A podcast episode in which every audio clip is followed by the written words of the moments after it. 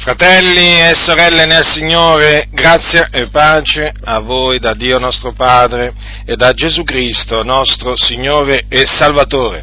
Questa confutazione che mi accingo a fare è eh, rivolta a tutti coloro che pensano che oggi eh, non si addice ai cristiani essere perseguitati come lo erano gli antichi discepoli o, apo- o come lo erano anche gli apostoli. Qualcuno dirà, o qualcuno si meraviglierà di questa affermazione che faccio. La realtà è che oggi in molte chiese viene fatto credere in maniera subdola che noi cristiani non dobbiamo soffrire per Cristo, non dobbiamo essere perseguitati come lo furono gli apostoli. I tempi sono cambiati, le circostanze pure e quindi non è, non è possibile essere perseguitati come allora. E poi, e poi, noi siamo figli del re dei re, noi ti dicono quelli della teologia del dominio, quelli che entrano nella politica, le chiese che entrano nella politica ti dicono ma noi siamo chiamati a governare il mondo, quindi dobbiamo ambire ai posti di potere, dobbiamo cercare di mettere a posto questo mondo malvagio e quindi come possiamo pensare noi che dobbiamo appunto diventare governanti di questo mondo adesso, ora? Come possiamo pensare di essere perseguitati come gli apostoli?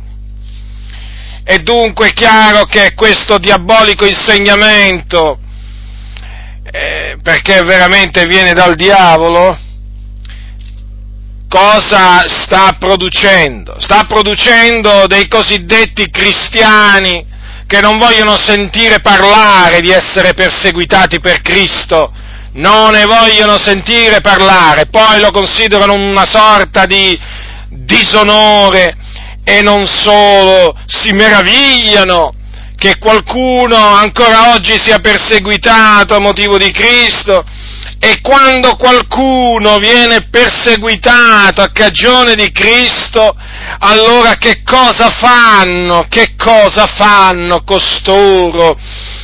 Qualcuno si aspetterebbe che si mettano a pregare Dio ah, per i loro fratelli eh, che vengono perseguitati, no, si mobilitano per naturalmente eh, fare appello alle autorità civili ed anche religiose di questa, di quell'altra nazione, petizioni a non finire, firme di qui, firme di là, eh, ricorrono, ricorrono ad associazioni ad associazioni particolari che naturalmente sanno come muoversi in determinati ambienti politici e naturalmente religiosi, associazioni segrete e così via. Chiaro, loro hanno gli appigli, loro hanno gli appoggi, c'è chi ha naturalmente il politico di riferimento al Parlamento, chi alla Camera dei Deputati, chi al Senato, chi ha qualche amico cardinale, sì, stiamo parlando di pastori evangelici, anche qualche vescovo. E anche naturalmente qualche prete, c'è addirittura chi è amico del cosiddetto Papa, del capo della città dello Stato del Vaticano. E quindi nel momento in cui dovesse scoppiare, diciamo, qualche, qualche persecuzione, loro si rivolgono a costoro, per loro non esiste rivolgersi al Signore, pregare il Signore, aspettare il Signore che liberi dalla persecuzione, no, loro la ritengono una cosa che non s'addice alla Chiesa, quindi si danno subito da fare per appunto appellarsi all'uomo, badate bene, per confidare nell'uomo, perché questo non è altro che confidare nell'uomo, eh, affinché quella persona non subisca più quel torto, quella persecuzione che appunto sta subendo a motivo di Cristo. Praticamente hanno ribaltato tutto il consiglio di Dio. E allora questa mia predicazione ha lo scopo di dimostrare biblicamente che noi figliuoli di Dio, noi discepoli di Cristo Gesù, dobbiamo essere perseguitati perché a questo siamo stati destinati. Già, destinati, destinati ad essere perseguitati a motivo di Cristo e quindi siamo stati destinati a soffrire per Cristo. Perché vorrei ricordare a tutti coloro che credono nel proponimento dell'elezione di Dio e anche a quelli che non ci credono naturalmente ancora, che la scrittura dice, la scrittura dice, eh, la scrittura, e quando noi diciamo la scrittura diciamo la parola di Dio, dice così che a noi è stato dato rispetto a Cristo non soltanto di credere in Lui, ma anche di soffrire per Lui. Badate bene, queste sono parole dell'Apostolo Paolo ai santi di Filippi, lo so bene che l'Apostolo Paolo naturalmente non conta niente per alcuni, o voglio dire conta poco, o mm, sappiamo bene no, l'avversione che c'è verso l'Apostolo Paolo nelle chiese, ma noi ribadiamo che quello che ha detto l'Apostolo Paolo è parola di Dio, eh? E quindi a voi, a voi, è stato dato, dice Paolo, rispetto a Cristo non soltanto di credere in Lui, ma anche di soffrire per Lui. E quindi che tutti abbiano queste parole davanti ai loro occhi. A noi è stato dato anche di soffrire per Cristo Gesù. E badate bene, lo voglio cominciare a dire a chiare lettere, è un onore, è un onore soffrire per Cristo Gesù. È un onore soffrire per colui che ha sofferto per noi, per il, giu- per il giusto.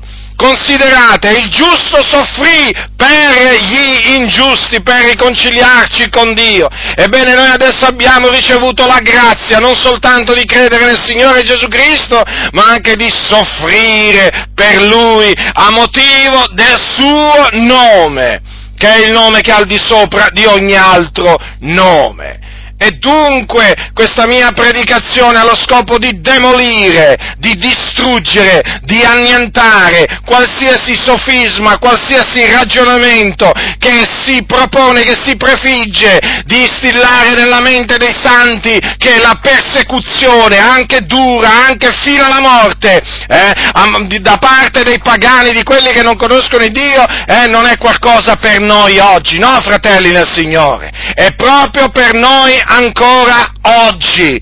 Sì, anche per noi qui in Italia, perché noi siamo discepoli di Cristo Gesù. Quanto a te, dice l'Apostolo Paolo a Timoteo, nella sua seconda epistola, aprite la vostra Bibbia al capitolo 3 di, della seconda di Paolo, di, di epistola di Paolo a Timoteo. Quanto a te, dal versetto 10, tu hai tenuto dietro al mio insegnamento, alla mia condotta, ai miei propositi, alla mia fede, alla mia pazienza, al mio amore, alla mia costanza, alle mie persecuzioni, alle mie sofferenze, a quel che mi avvenne ad Antiochia, ad Iconio ed all'Istra.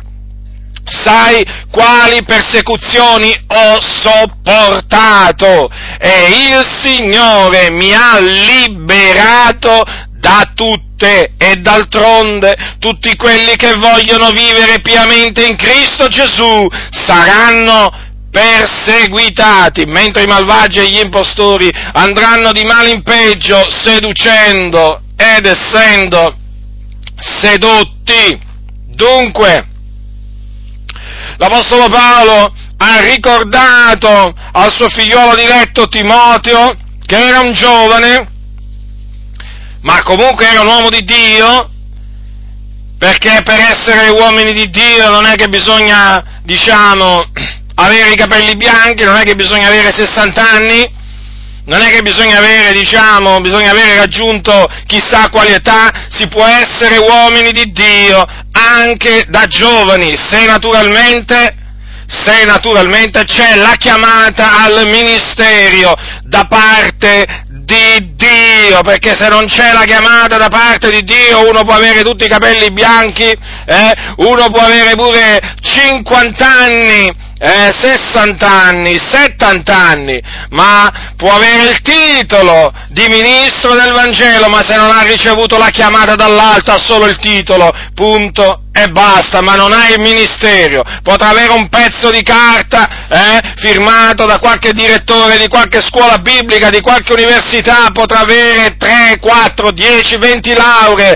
anche qualcuno honoris causa, mi posso assicurare, potrà pure sapere parlare però questo non fa di lui un ministro di Dio, non fa di lui un uomo di Dio, perché se non ha ricevuto da Dio, personalmente da Dio, la chiamata ad adempiere un determinato ministero, quello avrà solo il titolo di cui appunto si è appropriato per far credere che era un ministro del Vangelo, ma quello non ha ricevuto proprio niente, è un bugiardo, è un impostore, di questi ce ne sono tanti in mezzo alle chiese e bisogna smascherarli, falsi pastori, falsi apostoli, falsi profeti, falsi evangelisti, fa- ci sono tanti falsi fratelli del Signore, come esistono i veri naturalmente, e non esisterebbero i falsi, eh, non esisterebbero i falsi se non ci fossero i veri ancora oggi. Dunque, quando voi incontrate un falso ministro dovete sapere che questo significa che ancora oggi c'è l'equivalente appunto di quel ministero che invece lui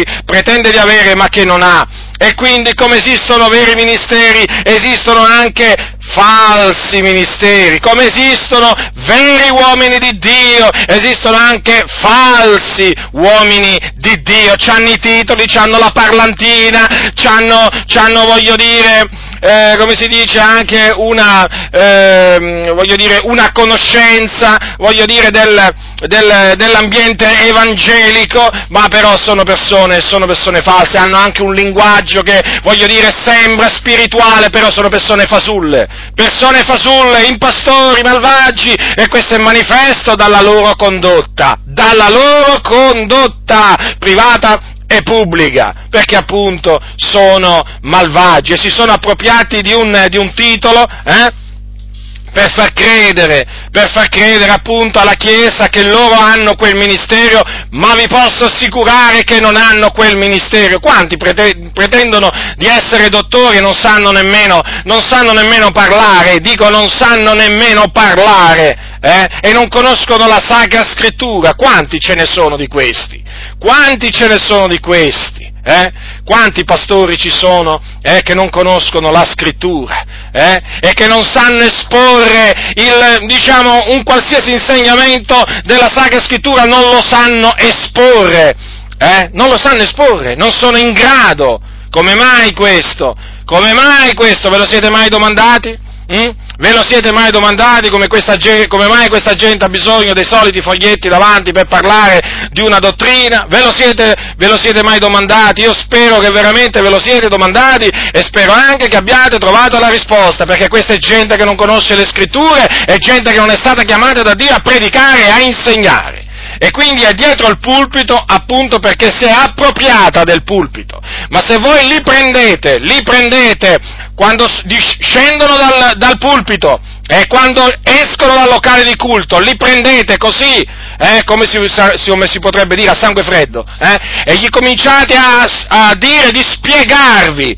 questa o quell'altra dottrina della parola del Signore, eh, vi accorgerete che queste persone troveranno ogni scusa per non rispondere alle vostre domande lecite. Metteteli alla prova, io lo continuo a ribadire, mettete alla prova quelli che si dicono ministri dell'Evangelo metteteli alla prova. Eh? Si dicono uomini di Dio, metteteli alla prova. Se, sono, se si dichiarano pastori, se si, se si dichiarano dottori, metteteli alla prova, o apostoli. Metteteli alla prova e se li trovate mendaci, allontanatevi da questa gente, allontanatevi, separatevi. Dunque, era un uomo di Dio Timoteo e Paolo gli ha ricordato le sue sofferenze, le sue persecuzioni e in particolare vorrei farvi notare che gli ha ricordato quello che gli avvenne ad Antiochia, ad Iconio e a Listra.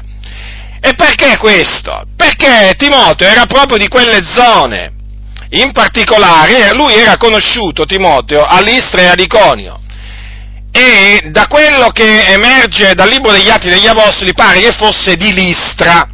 Infatti, nel, durante il secondo viaggio apostolico dell'Apostolo Paolo, che vi ricordo era con Sila, era con Sila in questa circostanza, dice così al capitolo 16 degli Atti, dice così Luca, e venne anche a Derba e a Listra, ed ecco qui vi era un certo discepolo di nome Timoteo, figliolo di una donna giudea credente, ma di padre greco, e di lui rendevano buona testimonianza i fratelli che erano in Listra e di Niconio. Quindi, eh, Timo, Timoteo era di Listra e aveva una buona testimonianza. Ora, durante il primo viaggio apostolico, che risaliva tempo prima, era successo che la, gli apostoli Paolo e Barnaba si erano appunto trovati ad Antiochia, ad Iconia e a Listra e avevano ricevuto delle persecuzioni.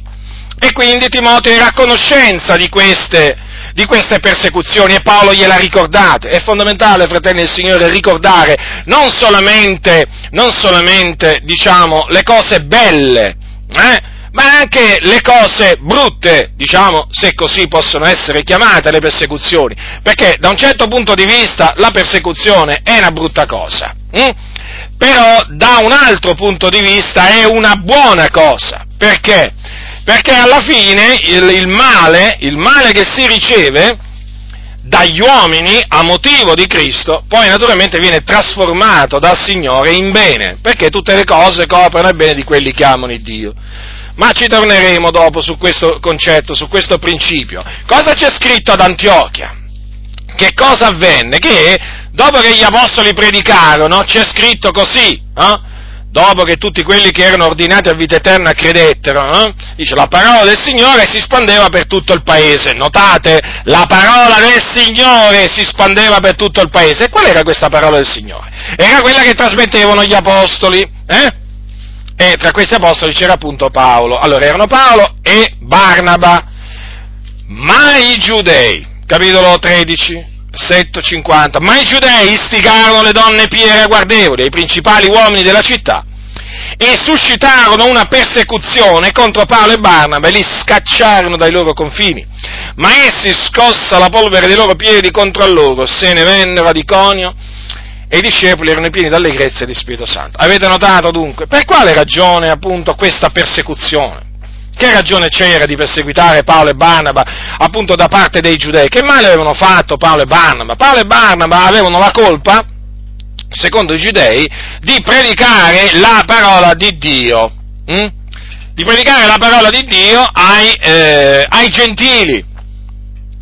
Ma non solo ai gentili, anche ai giudei, perché loro annunziavano che Gesù, Gesù di Nazareth era il Messia e questo non era assolutamente accettato dai giudei disubbidienti.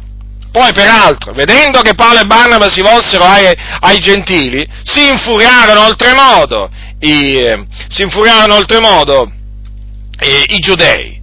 E infatti la scrittura dice che, vedendo le moltitudini, furono ripieni di invidia e bestemmiando contraddicevano le cose dette da Paolo. Vedete? Si misero a bestemmiare. Quindi si misero a bestemmiare, rigettarono quello che dissero eh, gli apostoli, contraddissero quello che dissero gli apostoli da parte di Dio e poi suscitarono una persecuzione contro di loro, tanto che loro furono costretti eh, ad andarsene via dopo aver scosso la polvere dei loro piedi. Peraltro questo era un comando che aveva dato il Signore Gesù ai suoi, ai suoi discepoli, no? Una cosa da fare nel momento in cui una città non li avrebbe ricevuti. Ora, fratelli nel Signore, quindi vedete, vedete che l'Apostolo Paolo, perché naturalmente mi soffermerò su di lui, vedete che l'Apostolo Paolo veniva perseguitato a motivo della parola, perché lui predicava.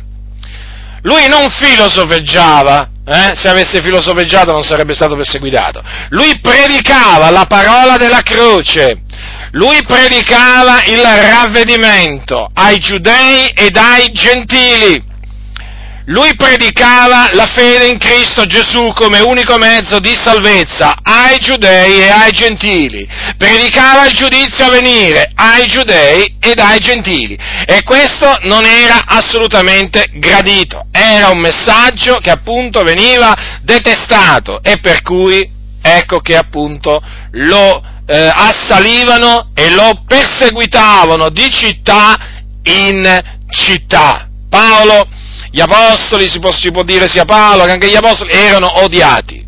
Erano odiati da questo mondo, dal mondo erano odiati. Il mondo non li ha ricevuti, non ha ricevuto quello che loro dicevano solo appunto quelli che erano, che erano, ordinati a vita eterna credettero nelle parole degli apostoli, ma tutti gli altri appunto si opposero alle parole, alle parole degli, degli, apostoli e li perseguitarono. Guardate un po' voi qua, che esempio proprio lampante eh, di persecuzione da parte di coloro che, che non erano ordinati a vita eterna. E già, perché quelli che erano ordinati a vita eterna credettero, e quelli che non credettero, hm, i ribelli, i ribelli si lanciarono veramente contro gli apostoli. E anche ad Iconio ci fu una persecuzione contro, contro Paolo e Barnaba. Ascoltate quello che c'è scritto al capitolo 14, nei primi versetti. Ora venne che in Iconio pure Paolo e Barnaba con, entrarono nella sinagoga dei giudei e parlarono in maniera che una gran moltitudine di giudei e di greci credette, ma i giudei rimasti disubbidienti misero su e inasprirono gli animi dei gentili contro i fratelli. Vedete? Poi più avanti ascoltate cosa c'è scritto ma la popolazione della città era divisa, gli uni tenevano per i giudei, gli altri per gli apostoli, ma essendo scoppiato un moto dei gentili e dei giudei con loro capi per recare ingiurie agli apostoli e lapidarli, questi, conosciuta la cosa, se ne fuggirono nelle città di Licaonia, Listra ed Erba, e nel paese d'intorno, e qui vi si misero ad evangelizzare. Vorrei che notaste che ancora una volta qua c'è un complotto ordito contro gli apostoli, un'alleanza, va, chiamiamola così, praticamente tra i giudei e i pagani. Eh, ma eh, considerate un po' voi questa, questa cosa qua, no? I giudei con i gentili, eh, assieme contro contro gli apostoli, praticamente i nemici si mettono d'accordo quando appunto hanno un, e diventano amici quando hanno un nemico comune, in questo, in questo caso gli apostoli erano il loro nemico. E quindi i giudei e gentili, ecco, d'accordo, scagliano una persecuzione contro, contro, contro gli apostoli, no? per, per, per recargli ingiuria, per lapidarli, però questi appunto vennero a conoscenza di questa cosa e se ne fuggirono, vedete? E già questo, questo, si doveva fare nel momento in cui appunto si veniva a sapere di questi, di questi complotti. E questo bisogna ancora fare, è evidente, no? Se tu vieni a sapere che c'è un complotto da parte di un gruppo che ti vuole lapidare in un certo posto, è chiaro, in una certa città, è evidente che fare bene a fuggirtene da quella città, come fecero gli apostoli. Ora, poi cosa c'è scritto?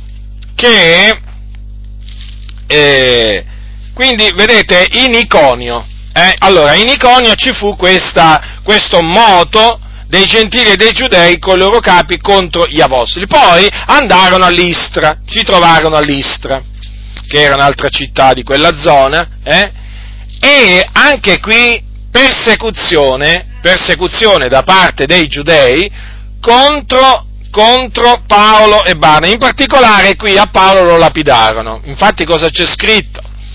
Versetto 19 del capitolo 14, qui siamo a Listra però, eh? Allora, prima ad Antiochia, eh? ad Antiochia di Pisidia, eh? Perché c'è un'altra Antiochia, non è quella.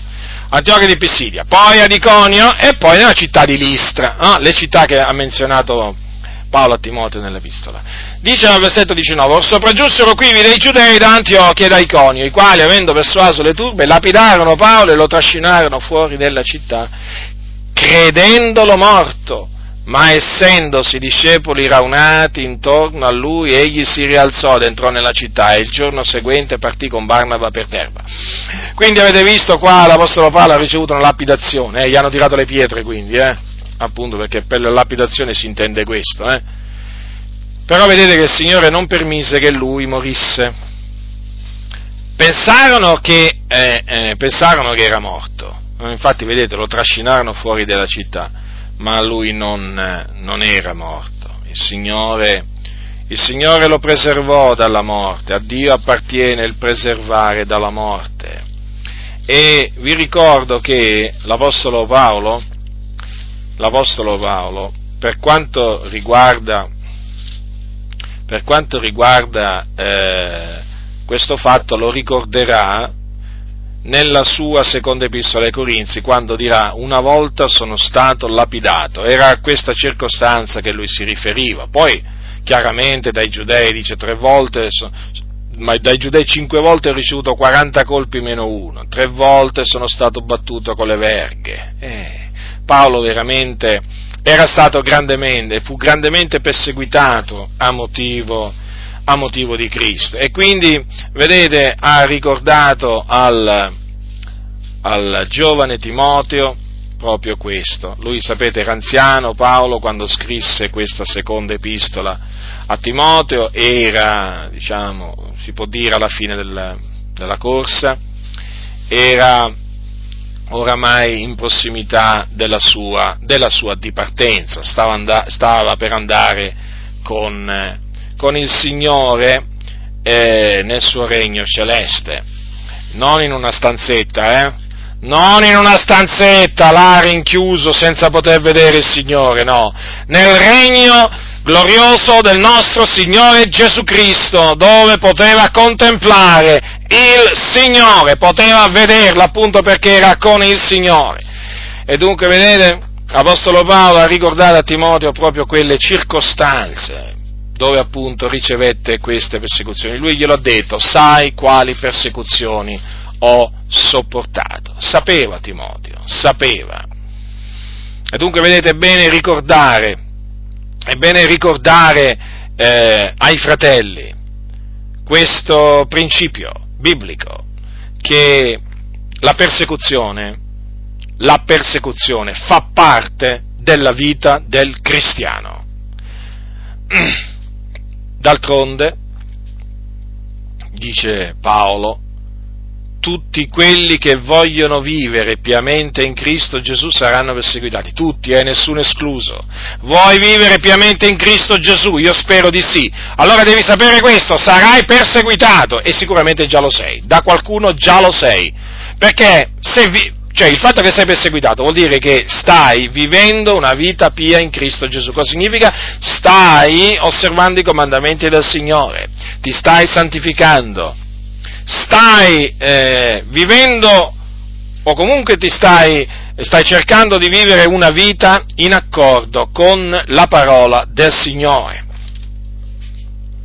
Dice così l'Apostolo Paolo, fratello, noi ci crediamo fermamente a quello che dice l'Apostolo Paolo e lo affermiamo dunque con fermezza, con forza, Alcuni si meravigliano, si meravigliano nel sentirci parlare con fermezza, con convinzione, ma vorrei dire a costoro, ma come dovremmo, come dovremmo parlare noi nel citare la Sacra Scrittura? Non dovremmo, non si dovrebbe parlare con convinzione piena, con fermezza, con forza, citando quella che è la parola dell'Iddio vivente? Ma avete mai sentito una, diciamo, un'autorità, diciamo, pubblica della, della Repubblica Italiana, eh, citare la Costituzione così un po' balbettando? A me non mi pare. A me non mi pare quando il Presidente della Repubblica cita un articolo della Costituzione, lo fa blandamente, ma lo fa con forza. E così anche tutti quelli che hanno accettato la Costituzione italiana. Voglio dire, qui abbiamo la parola di Dio davanti e che cosa faremo? Com'è che ci metteremo a parlare, a citare gli statuti dell'Eterno, i comandamenti dell'Iddio vivente, se non con forza e con gran pienezza di convinzione? Eh? Se crediamo che questa è la parola di Dio, dobbiamo esaltarla quando la si predica e dobbiamo fare sì che quelli che ascoltano comprendano che noi crediamo fermamente che questa è la parola di Dio e che non è un libro qualsiasi, non è un libro come tanti altri, ma è l'unica parola di Dio che esiste. L'unica, già l'unica, perché noi non siamo di quelli che dicono che la parola di Dio è anche nel Corano o nella Bhagavad Gita o in altre, diciamo, o, o, o, in altri libri diabolici perché sono tali. Noi crediamo che la parola di Dio è solo la Bibbia e badate bene che quando dico la Bibbia non mi riferisco a quella della Chiesa Cattolica Romana, perché? Perché quella è una Bibbia alterata, perché ci sono dei libri nella Bibbia della Chiesa Cattolica Romana che non rientrano nel canone biblico e quindi che non sono ispirati e quindi che non sono parola di Dio e quindi tutti quei credenti che ancora usano la Bibbia cattolica, prendetela, mettetela da parte, prendete una Bibbia appunto evangelica. La Luzzi, noi usiamo la Luzzi, prendete la Luzzi. Io consiglio generalmente la Luzzi, non perché la ritengo la, la Bibbia perfetta, perché ha pure i suoi, i, suoi, i suoi, difetti, come la Diodati, peraltro, però la ritengo una buona, una buona, traduzione, una buona versione della Bibbia. Quindi questo anche bisogna, deve essere detto per inciso. No, perché quelli che dicono, quelli che dicono ai cattolici, no, abbiamo la stessa Bibbia, attenzione! Perché è vero, da un certo punto di vista qualcuno potrebbe dire ma non è vero, sì, perché ci sono naturalmente anche nella loro Bibbia gli stessi 66 libri che ci sono nella nostra, questo è vero, però noi non abbiamo i libri apocrifi, eh, e questo bisogna specificarlo, ma non lo vogliono specificare per, per, diciamo, per non farsi nemici i cattolici, perché loro vogliono stare in buoni rapporti di vicinato con i cattolici romani, eh? non vogliono essere perseguitati dai cattolici romani, e che adesso gli vanno a dire che la vostra Bibbia è adulterata, il canone della Bibbia è adulterato, il vostro canone, ma no, ma bisogna stare in buoni rapporti con i cattolici romani, no? Eh, voglio dire, gli hanno detto i loro pastori, e volevamo, sebbene bene anche con i cattolici romani, no? Ma che andate veramente a scontrarvi con i cattolici romani? È come se no questi li allontanate dal Signore, ma se sono già lontani dal Signore, l'unica cosa che possiamo fare è veramente cercare di avvicinarli al Signore, che poi è il Signore che li avvicina, è chiaro, usandosi di noi. È evidente questo, perché l'opera è sempre Lui che la compia, però non diciamo ai cattolici romani che la loro Bibbia è a posto, che è come la nostra, no? Innanzitutto hanno i libri apocrifi, eh, Maccabei, eh, Giuditta e così via, eh, che non sono assolutamente ispirati, che veramente eh, sono pieni di menzogne, superstizioni e così via. E poi oltretutto hanno le note, note fuorvianti piene di eresie, di menzogne. Le note, sì, le note della Chiesa Cattolica Romana. E come le definite voi quelle cose lì? Eh? Allora, le note sono veramente pericolosissime quelle della Chiesa Cattolica Romana, ci sono note pericolose pure in certe Bibbie evangeliche, pensate un po', un po' voi nelle Bibbie cattoliche. Poi non solo, ci sono passi della Bibbia, nelle Bibbie cattoliche che sono stati male tradotti volontariamente. Quindi non andiamogli a dire che c'è la stessa Bibbia che abbiamo, abbiamo, la stessa Bibbia, diciamogli la verità, eh? se gli vogliamo bene ai cattolici romani, però ci sono quelli che non gli vogliono bene ai cattolici romani, cioè non desiderano la loro salvezza. Eh? Ah già, sì, è vero, noi non vogliamo che voi cambiate religione, non siamo qui per farvi cambiare religione, dicono dicono loro. No, no, noi vogliamo che veramente, cattolici romani, ascoltatemi, noi vogliamo che voi cambiate religione, o meglio, che voi abbandoniate la vostra religione, perché è una religione diabolica, piena di superstizioni, di eresie che vi stanno menando in perdizione. E allora noi vogliamo che voi l'abbandoniate e questo significa chiaramente abbandonare una religione, no?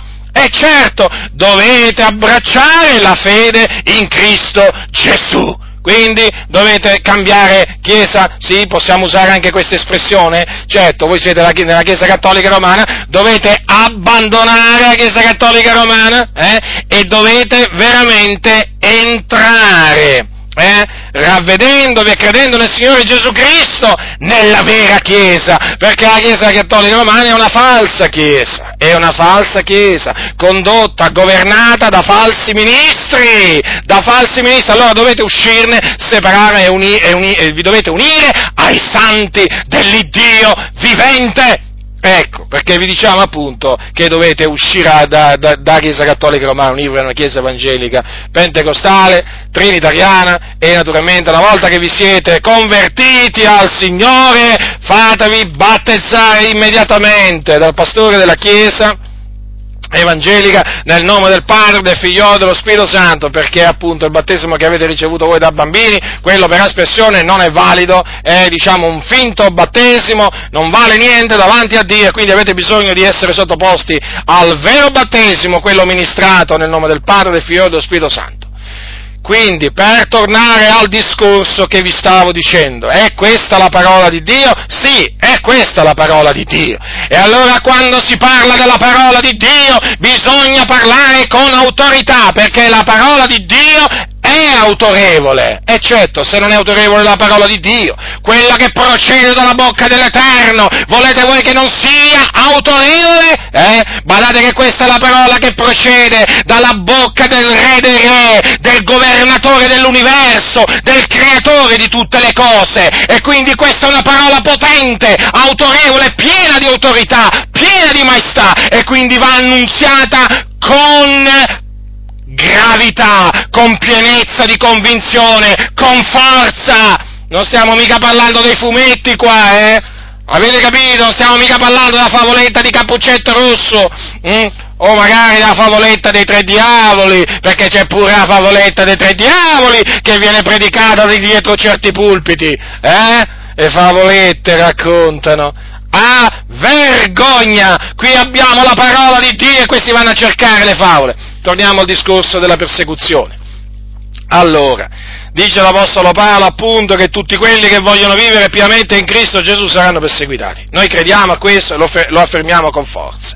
Quindi ci si deve meravigliare, eh? Ci si deve meravigliare se siamo perseguitati, no, ma d'altronde Gesù, il Maestro, il Signore, eh? il capo della Chiesa, il padrone della casa, non ha forse detto se hanno perseguitato me perseguiteranno anche voi? Non l'ha forse detto lui, fratelli nel Signore? Se hanno chiamato Belzebù il padrone di casa, non chiameranno così quelli di casa sua? Mm, quanto più chiameranno così quelli di casa sua? Ma non le ha dette il Signore queste parole, fratelli. E allora perché meravigliarsi? Eh? Perché non bisogna meravigliarsi, fratelli nel Signore? Eh? D'altronde, no, l'ha detto il Signore proprio, se hanno chiamato Belzebù. Belzebù era un nome che veniva là dal diavolo, eh, significa appunto il dio delle mosche eh?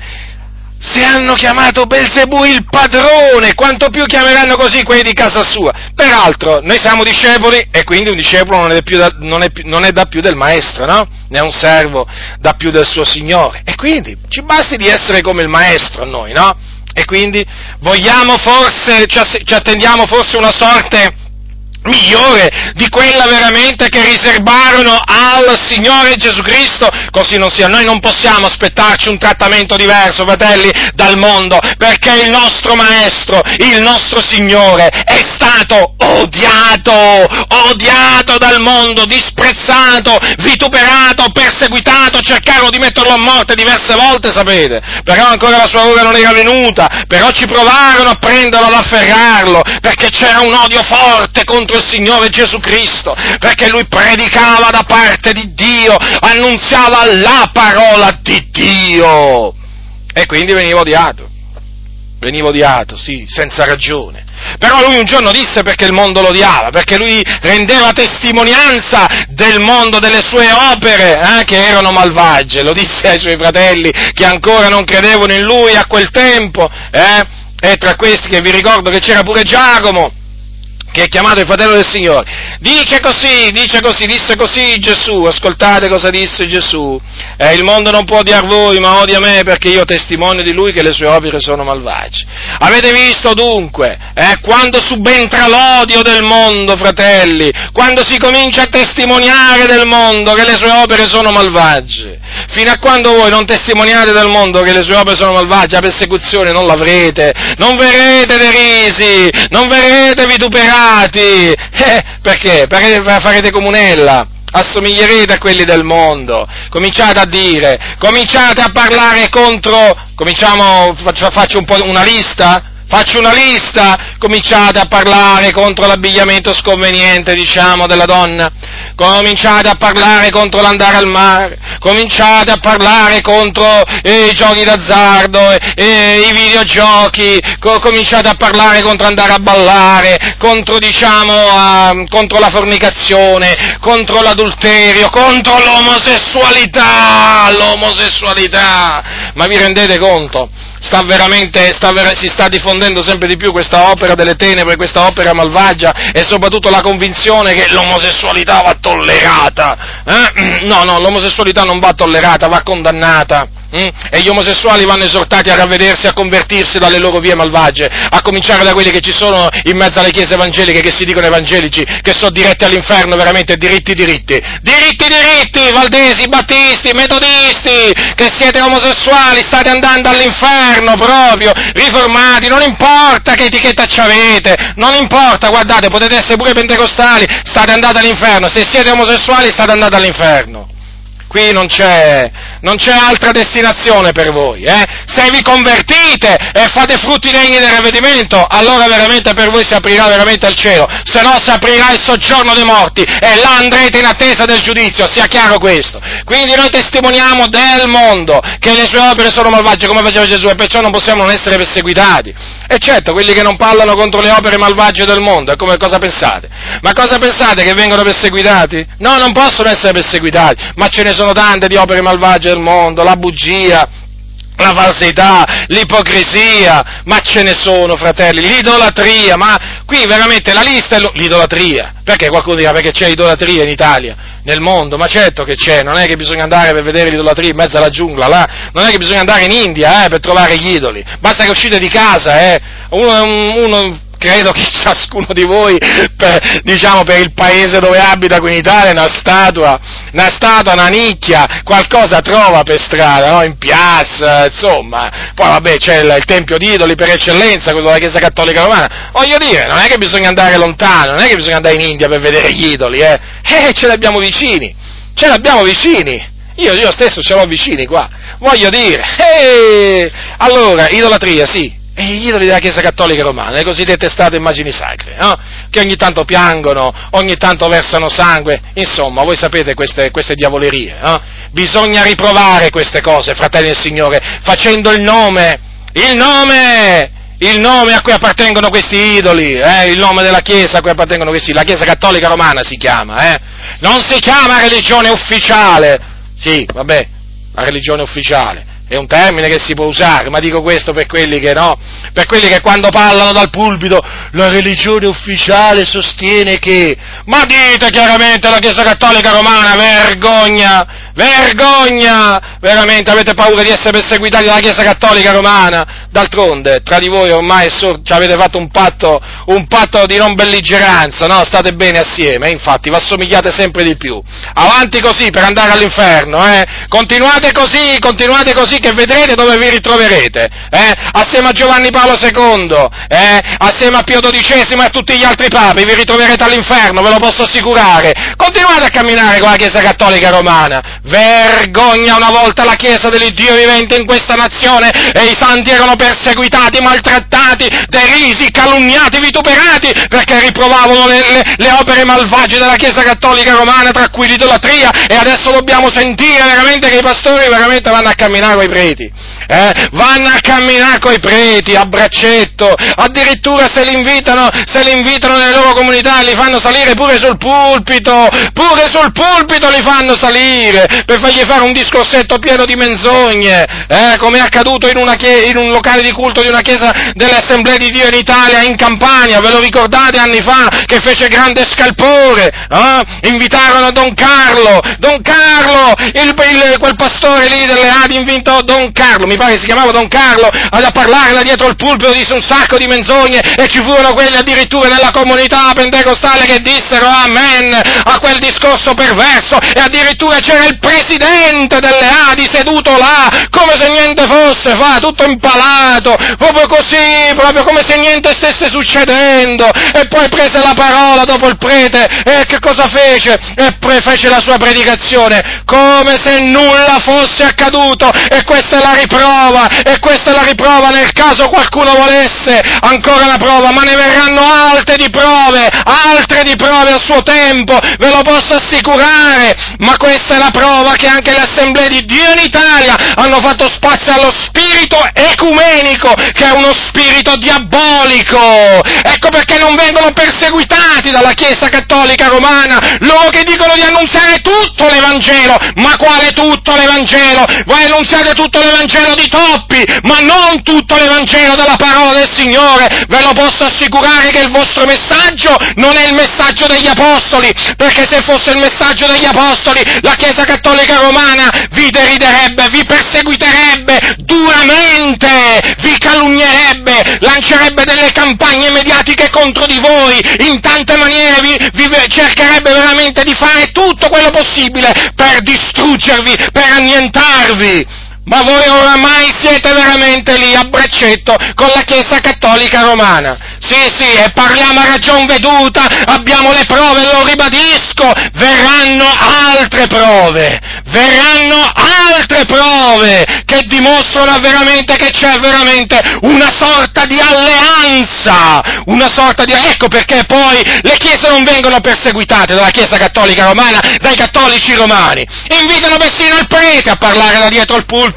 E quale persecuzione ci può essere? Ma se dal pulpito ci fossero veramente uomini che predicano da parte di Dio anche dietro i pulpiti delle Adi, non solo eh, nelle Adi, badate bene, anche dietro i pulpiti delle Adi, perché qui estendiamo il discorso alle chiese Elim, alla parola della grazia, alle chiese valdesi e fate veramente voi, aggiungetevi tutti gli altri. Ma se da questi pulpiti ci fossero uomini di Dio che predicano da parte di Dio, ma io vi assicuro verrebbero lapidati dai cattolici romani, insorgerebbero, la, insorgerebbero i paesi, le città, ma, ma, ma voi sapete, sapete, cosa succederebbe?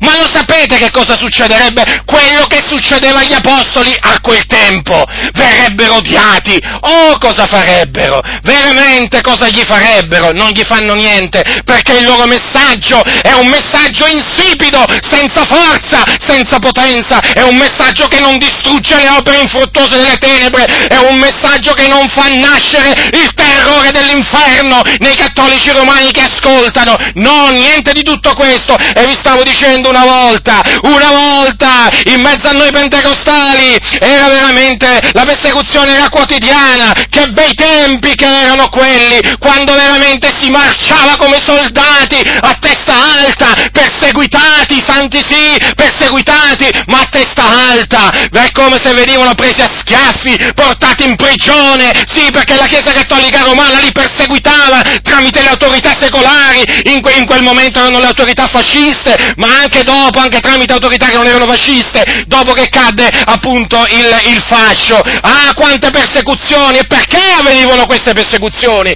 Perché i santi nella loro semplicità predicavano, predicavano, ma poi cosa è arrivato? Eh? Poi sono arrivati gli impostori che hanno detto, ma perché dobbiamo essere perseguitati? Eh? E allora hanno cercato in tutte le maniere di uscire dalla persecuzione, ma in che maniera? Badate bene, eh?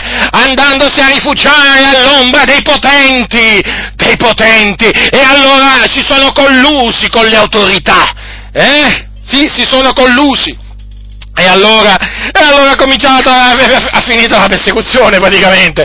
Piano piano, piano piano è finita la persecuzione. Ah, che bello hanno detto. Ah, che bello, ringraziamo Dio veramente che ci ha veramente liberati. Ma dove? Ma chi?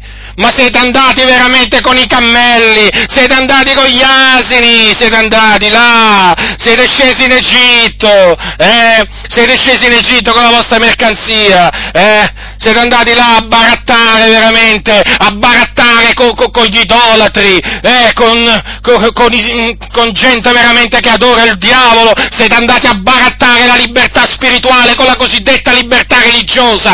Avete voluto la libertà religiosa, sì, ma avete perso quella spirituale, avete perso veramente la cosa importante, la cosa vera, la vera libertà, la vera libertà, quella che Cristo ha comprato col suo sangue, l'avete persa. E infatti adesso non siete più liberi, non siete più liberi, siete schiavi degli uomini, siete schiavi veramente del potere di questo mondo, siete schiavi dello Stato, siete schiavi veramente del Vaticano, sì, questa è la verità, non, volete, non volete che ve lo si dica, ma è così, avete il bavaglio, avete le mani legate, sì, ma ve lo siete cercati voi, avete voluto la libertà religiosa e di fatti quando predicate, voi non predicate da parte di Dio, predicate da parte degli uomini. E infatti vi mettete d'accordo per non creare appunto problemi, eh? per non crearvi problemi ci sono le direttive in mezzo a voi,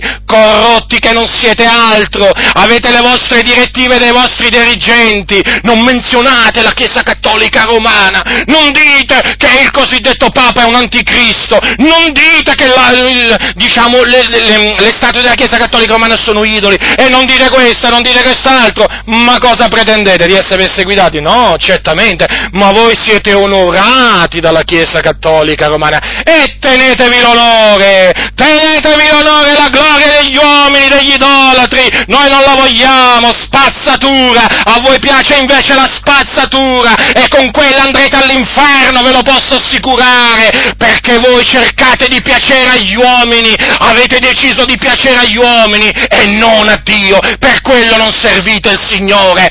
Oramai la vostra minestra surriscaldata, avvelenata, tiepida e quant'altro, oramai i fratelli l'hanno compresa, l'hanno compresa. E sarete lasciati soli come dei pali di cocomero in mezzo a un orto, sarete lasciati là a bocca asciutta perché questo meritate, voi che avete abbandonato la parola dell'Iddio vivente, avete abbandonato la gloria di Dio per abbracciare la gloria degli uomini, avete rigettato la parola del Signore. E infatti si è visto, si è visto da quello veramente che avete fatto per uscire dalla persecuzione, vi siete buttati ai piedi delle autorità, avete implorato i vostri persecutori affinché, affinché smettessero di perseguitarvi, corrotti, malvagi, per questo renderete conto a Dio, avete fatto penetrare nella Chiesa lo spirito diabolico, lo spirito diabolico che contrasta lo spirito della verità. E per questo veramente il Signore, sappiate che il Signore non vi terrà per innocenti, perché avete fatto un peccato e, avete, e, state inducendo i fratelli a peccare, perché anche loro adesso confidano negli uomini, confidano nel braccio dell'uomo, già, mica in Dio, no, no, nei sindaci, negli assessori e quant'altro. Chi ha fatto tutto questo?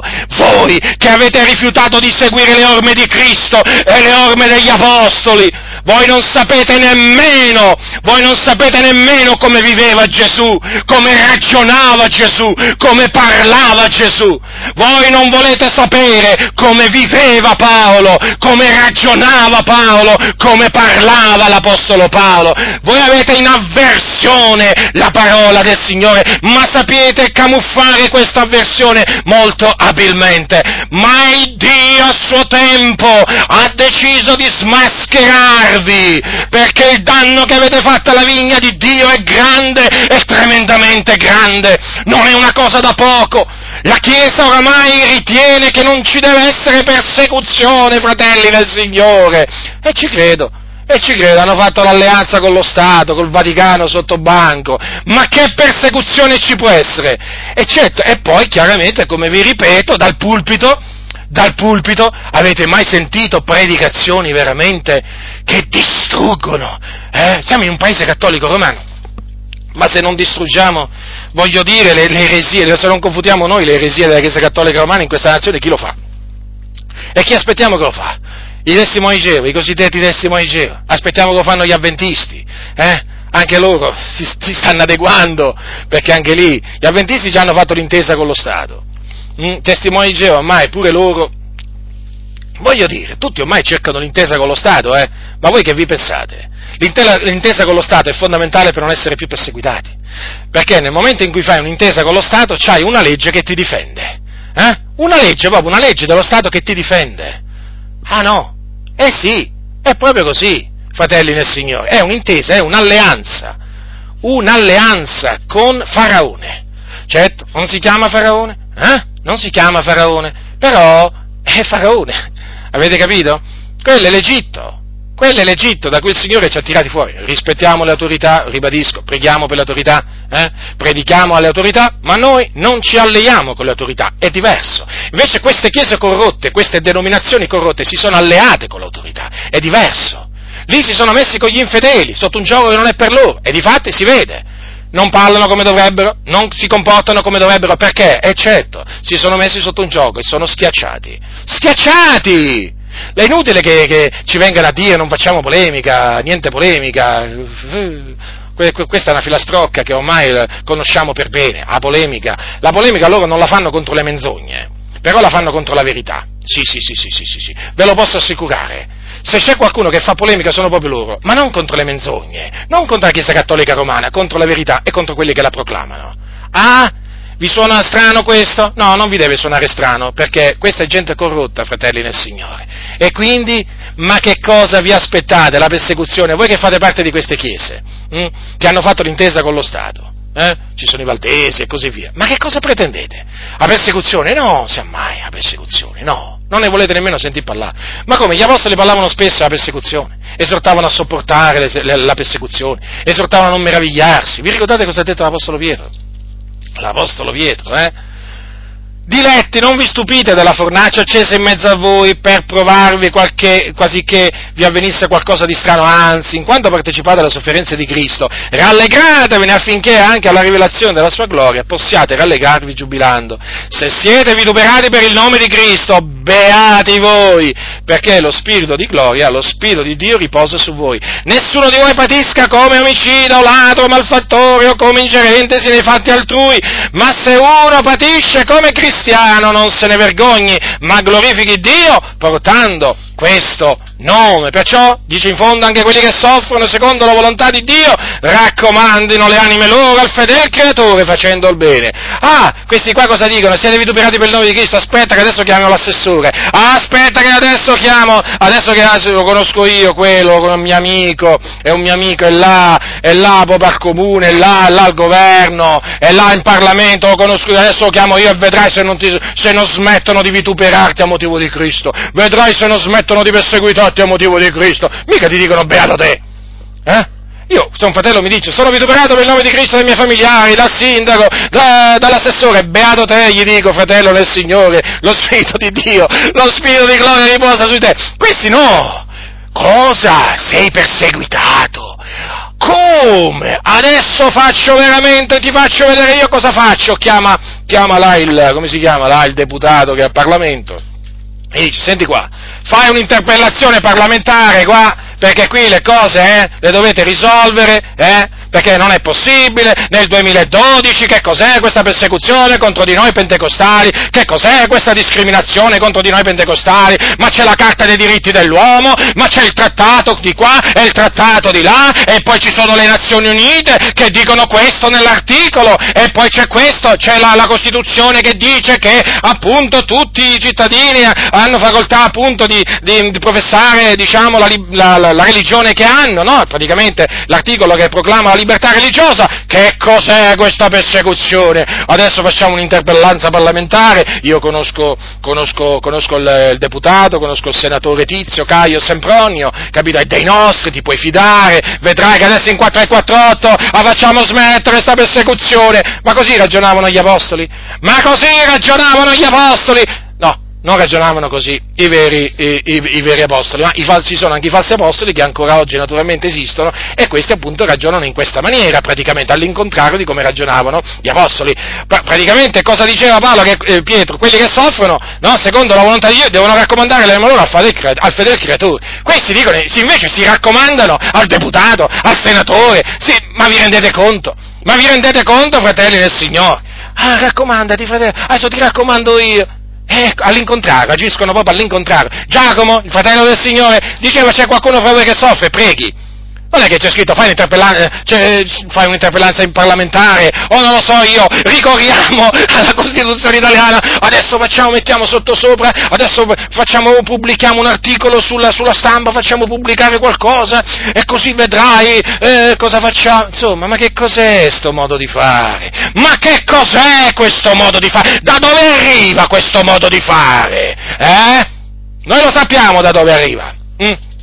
E da dove viene? Dal diavolo perché va contro la parola del Signore. Allora noi dobbiamo sopportare. Sì, dobbiamo sopportare. In attesa di che cosa? Che il Signore ci liberi. Paolo diceva il Signore mi ha liberato da tutte. Non credi tu a quello che dice Paolo? Eh? Dice il Signore mi ha liberato da tutte. Allora non credi che il Signore a te, sì, proprio a te, ancora oggi, dovunque ti trovi, il Signore ti possa liberare da tutte le persecuzioni che subisci a motivo di Cristo? Eh? Senza che tu appunto faccia appello al deputato, al senatore, alla Carta dei diritti dell'uomo e così via, all'UNESCO e a tutti gli altri, a Amnesty International, magari perché questi vanno pure a scomodare Amnesty International nel caso ce ne fosse bisogno, non credi che il Signore, l'Iddio della gloria, ti può liberare? Io ci credo, e allora raccomanda l'anima tua al Signore, soffrirai eh, fino a quando il Signore vuole, e rallegrati nel Signore, e gloriati, gloriati nel Signore, per le persecuzioni che stai veramente subendo. Gli apostoli apostoli si reputarono veramente felici di essere stati vituperati a motivo del nome di Cristo. Lo sai che c'è scritto così nella Bibbia, se non lo sai te lo leggo, e se lo sai te lo ricordo, essi c'è scritto così, ed essi dice così, chiamati gli apostoli li batterono e ordinarono loro di non parlare nel nome di Gesù, e li lasciarono andare, ed essi se ne andarono dalla presenza del, sin- del Sinedrio, rallegrandosi d'essere stati reputati degni di essere vituperati per il nome di Gesù. Noi ci reputiamo degni, ci rallegriamo nel Signore, se veramente il Signore ci reputa degni di essere vituperati per il suo nome, perseguitati, ingiuriati, messi a morte, perché questa è la volontà di Dio verso di noi. Non sei contento di patire come ha patito il tuo Salvatore? Eh? Eh, mi sa di no, eh? Mi sa di no. La tua Chiesa mi sa che non, è, non, gli gradisce, non gradisce tutto ciò, perché non è la vera Chiesa. Una Chiesa che non si compiace nelle persecuzioni, una Chiesa che non si gloria nelle afflizioni a motivo di Cristo non può essere la vera Chiesa, ma è una falsa Chiesa. E le prove ormai sono abbondanti, schiaccianti, innumerevoli. Beh, innumerevoli no, però voglio dire, eh, hanno un grosso numero, volevo dire questo. E allora, e allora, fratelli e sorelle, che faremo? A che cosa ci adegueremo? A chi ci conformeremo? A che cosa ci conformeremo? Eh? All'andazzo nelle chiese? Eh? Soprattutto quelle che hanno fatto l'intesa con lo Stato, o alla parola dell'Iddio vivente, che non muta, che non cambia, e che è sempre la stessa. Noi dobbiamo conformarci alla parola di Dio.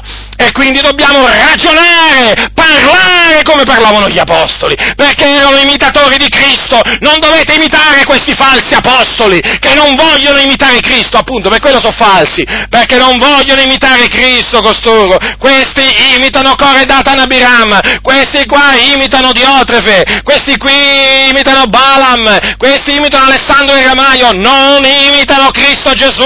Fatevelo gridare alle orecchie, perché così, fratelli del Signore, questi ragionano all'incontrario di come ragionavano gli apostoli, possono essere mai animati, condotti, guidati dallo stesso spirito? Eh? Qui qualcuno sbaglia, qui qualcuno non dice la verità. Chi è che non dice la verità? Gli apostoli o questa gentaglia qua? Eh? È questa gente, è questa gente che non dice la verità e che vi sta ingannando. Uscite da queste false chiese, eh? che non vogliono più sopportare sofferenze per il nome di Cristo. Io mi ricordo, mi ha raccontato un fratello, eh? che naturalmente è degno di fiducia, perché veramente lo conosco personalmente, mm? mi ha detto che un giorno c'erano dei battesimi là al nord Italia, eh? e praticamente una vicina, qualcuno lì, eh, cominciò a lamentarsi, a gridare, a minacciare, non so se fosse di chiamare anche la, la, la polizia, no? Perché praticamente questi facevano rumore, no? I canti, poi mi pare che c'erano anche delle casse con i microfoni e così via.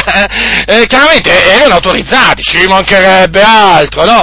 E allora praticamente questa subito si mette a sbraitare eh, insomma, eh, immaginate un po' voi, no? Che situazione che si viene a creare. E che cosa fa il cosiddetto pastore lì col targhettino là? Eh, va a prendere va a prendere, diciamo, un, un, documento, non so se era un giornale, non so se era un giornale, un documento ufficiale, non lo so, una, una raccomandata, non lo so, però si è presentato là praticamente per dire alla signora, signora, noi non è che siamo una setta, noi siamo un culto riconosciuto dallo Stato italiano, dalla Repubblica italiana, con tot decreto del Presidente della Repubblica. Come dire, ha capito o non ha capito, signora, chi siamo? Noi siamo in regola con lo Stato, quindi si dia una calmata, smetta veramente di inveire contro di noi, perché noi siamo a braccetto con lo Stato, questo è stato praticamente... E quella si è calmata. Avete capito come funziona adesso? Avete capito come funziona? Certo, ecco perché poi appunto vogliono l'intesa con lo Stato, il riconoscimento giuridico prima, poi l'intesa con lo Stato, così possono sempre esibire, esibire la legge la legge dello Stato a loro favore, eh, firmata dal, eh, diciamo, Presidente del Consiglio e poi così via, no?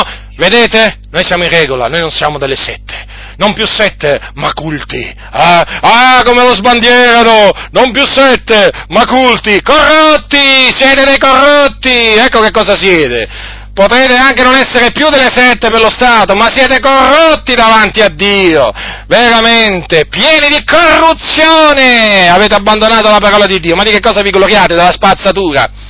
Della spazzatura, ma rinunziate alla spazzatura, va, andate a buttarla, va, rinunciateci, va, spazzatura, riconoscimento giuridico, spazzatura, intesa con lo Stato, spazzatura, roba da bruciare, da buttare via, roba che non vale niente agli occhi del Signore, quello che vale veramente, eh, ah, l'afflizione sì che vale, come se vale, quella ha valore, la persecuzione, come qualcuno dirà, ha valore la persecuzione? Sì, fratelli nel Signore, perché dice che l'afflizione produce Pazienza, fratelli. Ma vi rendete, co- mi rendete conto cosa fa l'afflizione? Se produce pazienza vuol dire che, insomma, c'ha un valore, eh? C'ha un valore, eh? Non è di poco valore, non soltanto questo, ma ci gloriamo anche nelle afflizioni. Paolo diceva, sapendo che l'afflizione produce pazienza, la pazienza esperienza e la esperienza speranza. Avete visto che l'Apostolo Paolo si gloriava nelle afflizioni?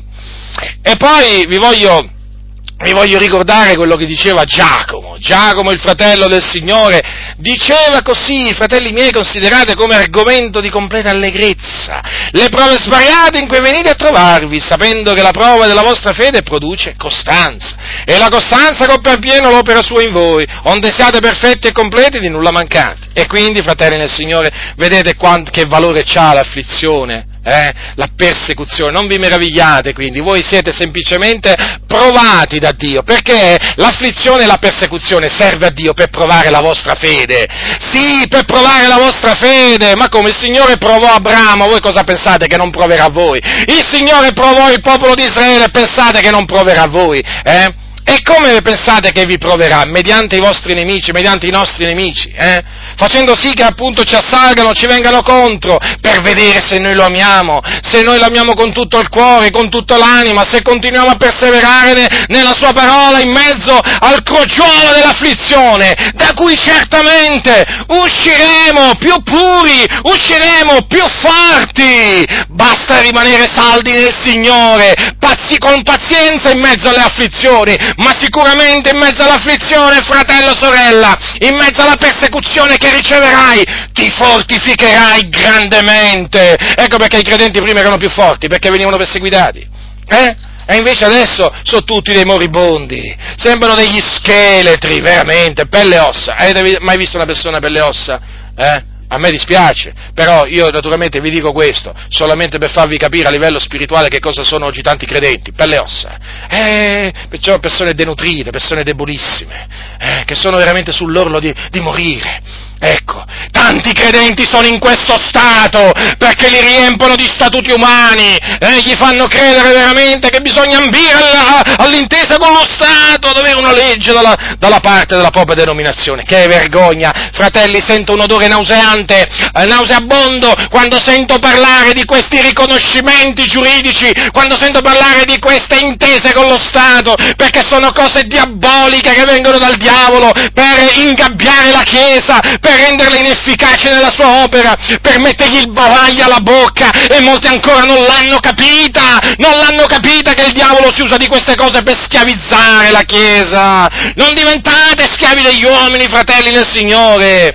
Se siete in queste veramente, in queste gabbie, uscitevene, fratelli del Signore queste gabbie dietro, c'è scritto, davanti a queste gabbie c'è scritto Chiesa Evangelica Cristiana, hai capito? Mm.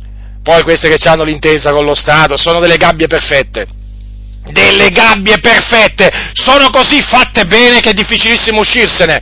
Veramente sono curate nei minimi particolari, eh? Ma Dio l'Onnipotente strapperà, farà uscire da queste gabbie i suoi eletti, malvagi, che avete preparato queste gabbie con cura. Il Signore vi farà tornare il male che avete fatto sulla vostra testa, perché avete preparato, avete preparato tutto con cura, eh, nei minimi particolari, eh, per schiavizzare le anime, per ridurle in schiavitù, eh, senza che se ne accorgessero. Ma grazie a Dio veramente che il Signore è arrivato con la sua luce nella vita di tante anime, ha rischiarato il loro cammino e gli ha fatto comprendere l'inganno diabolico nel, nel quale erano caduti e sono usciti da queste gabbie dorate, va, chiamiamole gabbie dorate perché in effetti luccicano, uh, come luccicano, come luccicano, fanno di tutto per luccicare, eh, mettono tutto veramente in maniera tale che tu quando li guardi devi rimanere abbagliato dalle luci che emanano, oh, dappertutto, eh, luci, luci, luci, luci, t'abbagliano, t'abbagliano, Alcuni persino come si vestono, t'abbagliano, veramente. Hanno certe cravatte alcuni di questi pastori che appena li vedi veramente ti folgorano, oh, ti folgoreggiano, come si dice? Veramente, è una cosa impressionante. Oh, ce ne hanno sempre una diversa. Ma sapete quelle cravatte, chi appuare, ma cose strane, veramente, proprio per colpire lo sguardo, perché loro devono colpire loro devono colpire il tuo sguardo, loro non devono colpire gli idoli della Chiesa Cattolica Romana, non devono colpire il papato, non devono colpire l'avarizia, non devono colpire l'adulterio, il fornicatore, loro devono colpire te perché te devono incastrare e ti devono estorcere il denaro. Hm? E allora, fratelli nel Signore, vedete queste chiese corrotte che cosa hanno fatto? Eh, hanno preso la parola di Dio come se l'avessero buttata fuori dalla finestra. Sì, sì, hanno fatto proprio questo, fratelli nel Signore a loro gli dà fastidio se tu apri la Bibbia davanti a loro. No, non al culto. No, cosa pensavate? No, al culto no, aprite la Bibbia, non gli dà fastidio. No, no, no. No, gli dà fastidio quando cominciate ad aprire la Bibbia quando parlate con loro. Quando scendono dal pulpito. Eh, allora lì sono guai. Sono guai! Chiudi la Bibbia! Come ti permetti? Come, come mi permetto? Questa è la Bibbia, è mica il Corano, è mica la Barbagita, e questa è la Bibbia. Come? Non mi permetti di aprire la Bibbia? E che male t'ha fatto la Bibbia? Comprendete, fratelli del Signore? Questa gente è corrotta, scappate! Questi sono dei serpenti! Eh, ma velenosi, eh? Sono mica quei serpenti senza veleno, eh? Questi sono i serpenti velenosi. Ah, ce l'avete presente un cobra? Ecco, un cobra. Ecco, prendete, prendete, come esempio un cobra, un serpente a sonagli, perché questa gente è velenosa, ma nel momento in cui un pastore ti prende la Bibbia e te la chiude, eh? o ti dice di chiudere la Bibbia, ma spiegatemi voi un po', ma voi lo reputate un pastore quello? Mm? E questi, questi qui eh, questi qui sono riconosciuti, ministri di culto e dallo Stato. Taluni celebrano pure matrimoni. Come? Con la fascia tricolore. Avete mai visto con la fascia tricolore? Che vergogna, che vergogna vedere la fascia tricolore su, su, su uno che si dice pastore di una chiesa. Lì proprio veramente è l'immagine visiva no, del, della chiesa che diciamo alleata con lo Stato. Hm? ma fate sposare i sindaci, no? Ma, fate, ma fa, fate che siano i sindaci o chi per loro a sposare legittimamente, naturalmente le persone. Ma che c'entrano i pastori che adesso si mettono pure a sposare? Hm? Eh, questa gabbia dorata, questa gabbia dorata, come l'hanno preparata veramente nei minimi particolari per tenere le anime ingabbiate. Ma noi stiamo pregando il Signore veramente affinché liberi più anime possibile, sempre più anime, da queste, le faccia uscire da queste gabbie dorate. Mm? Gabbie sono, so dorate però sono gabbie.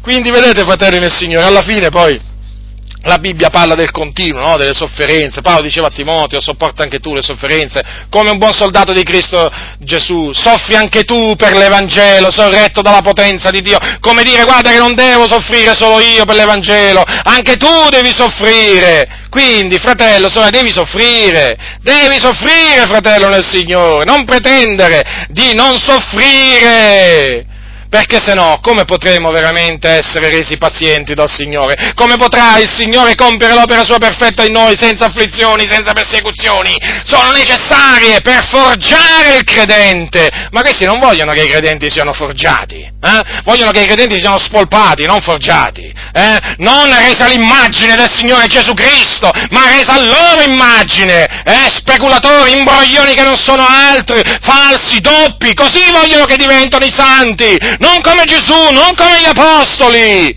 Eh, e i fatti lo dimostrano e i fatti lo dimostrano. Quindi la, la, persecuzione è necessaria, fratelli nel Signore, e bisogna gloriarsi nelle, nelle persecuzioni, bisogna, mm, bisogna, rallegrarsi, bisogna compiacersi. Cosa stai dicendo? Ma cosa stai dicendo? Adesso veramente dice pure che bisogna compiacersi. Che cosa significa compiacersi? Che bisogna prendere piacere. No, questo è troppo, tu dirai. Non è troppo, è quello che dice la parola di Dio e così va accettato. La mia grazia ti basta, glielo disse il Signore a, Paolo, ve lo ricordate? Quando Paolo pregò il Signore affinché gli allontanasse l'angelo di Satana, hm, che lo scaffeggiava? A proposito, perché il Signore gli mise una scheggia nella carne e un angelo, un angelo di Satana per scaffeggiarlo a Paolo? Eh? Affinché non insuperbisse. Lo ripeto, affinché non insuperbisse. Questo significa che Paolo era umile, ma il Signore per evitare che lui si insuperbisse, eh, gli mise un angelo di Satana per scaffeggiarlo. Eh? Non è che glielo mise perché era già orgoglioso, eh? O perché era già superbo.